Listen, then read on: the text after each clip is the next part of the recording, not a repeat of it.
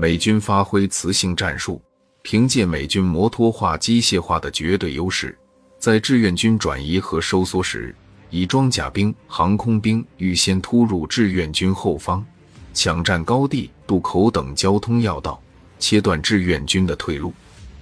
待志愿军弹尽粮绝后，再突然以摩托化战斗群包围志愿军，这样就能大量杀伤志愿军的有生力量。可以说，李奇微制定的磁性战术是基于他对第一至第三次战役的细致分析而形成的，是针对志愿军的两个弱点而形成的。李奇微认为，志愿军的第一个弱点是武器装备的落后，这种落后是全方位的。以美军为首的联合国军不仅拥有机械化的坦克、大炮。而且还有强大的空军和海军，特别是联合国军强大的空军，完全限制了志愿军在白天的一切军事行动。因此，志愿军为了避开空军的攻击，只能选择在夜晚作战，充分发挥夜战的优势。而夜战则是联合国军最不擅长的，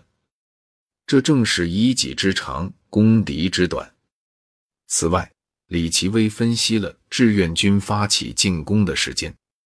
他想起了在视察部队的时候，一位美军士兵曾经指着圆圆的月亮对他说：“那是中国人的月亮。”李奇微明白了，志愿军发起大规模夜战必须依靠月亮的照明，而且志愿军总是集中在月尾月初那几天发起进攻，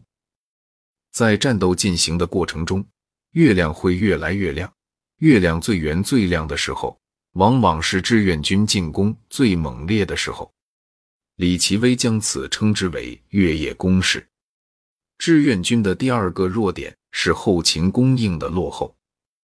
特别是随着战线的南推，战场空间的拉大，志愿军后勤供应面对的问题也越来越大。李奇微翻阅了西线战场的战斗记录。发现志愿军的三次攻势持续时间均为八天，而且在八天之后都停止了追击。李奇微认为，志愿军的攻势持续八天是由后勤供应所决定的，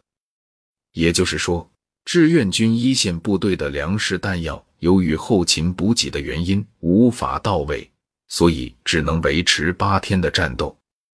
八天之后，志愿军就必须停止攻势。也只能停止攻势。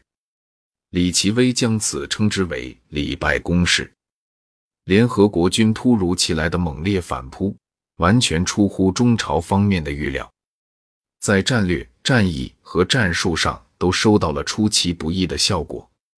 从一月十五日开始，李奇微集中了联合国军五个军、十六个师、又三个旅、一个空降团。及其全部炮兵、坦克兵和航空兵、地面部队共二十三万余人的兵力，在中朝军队两百公里的防御正面上发起了猛烈进攻。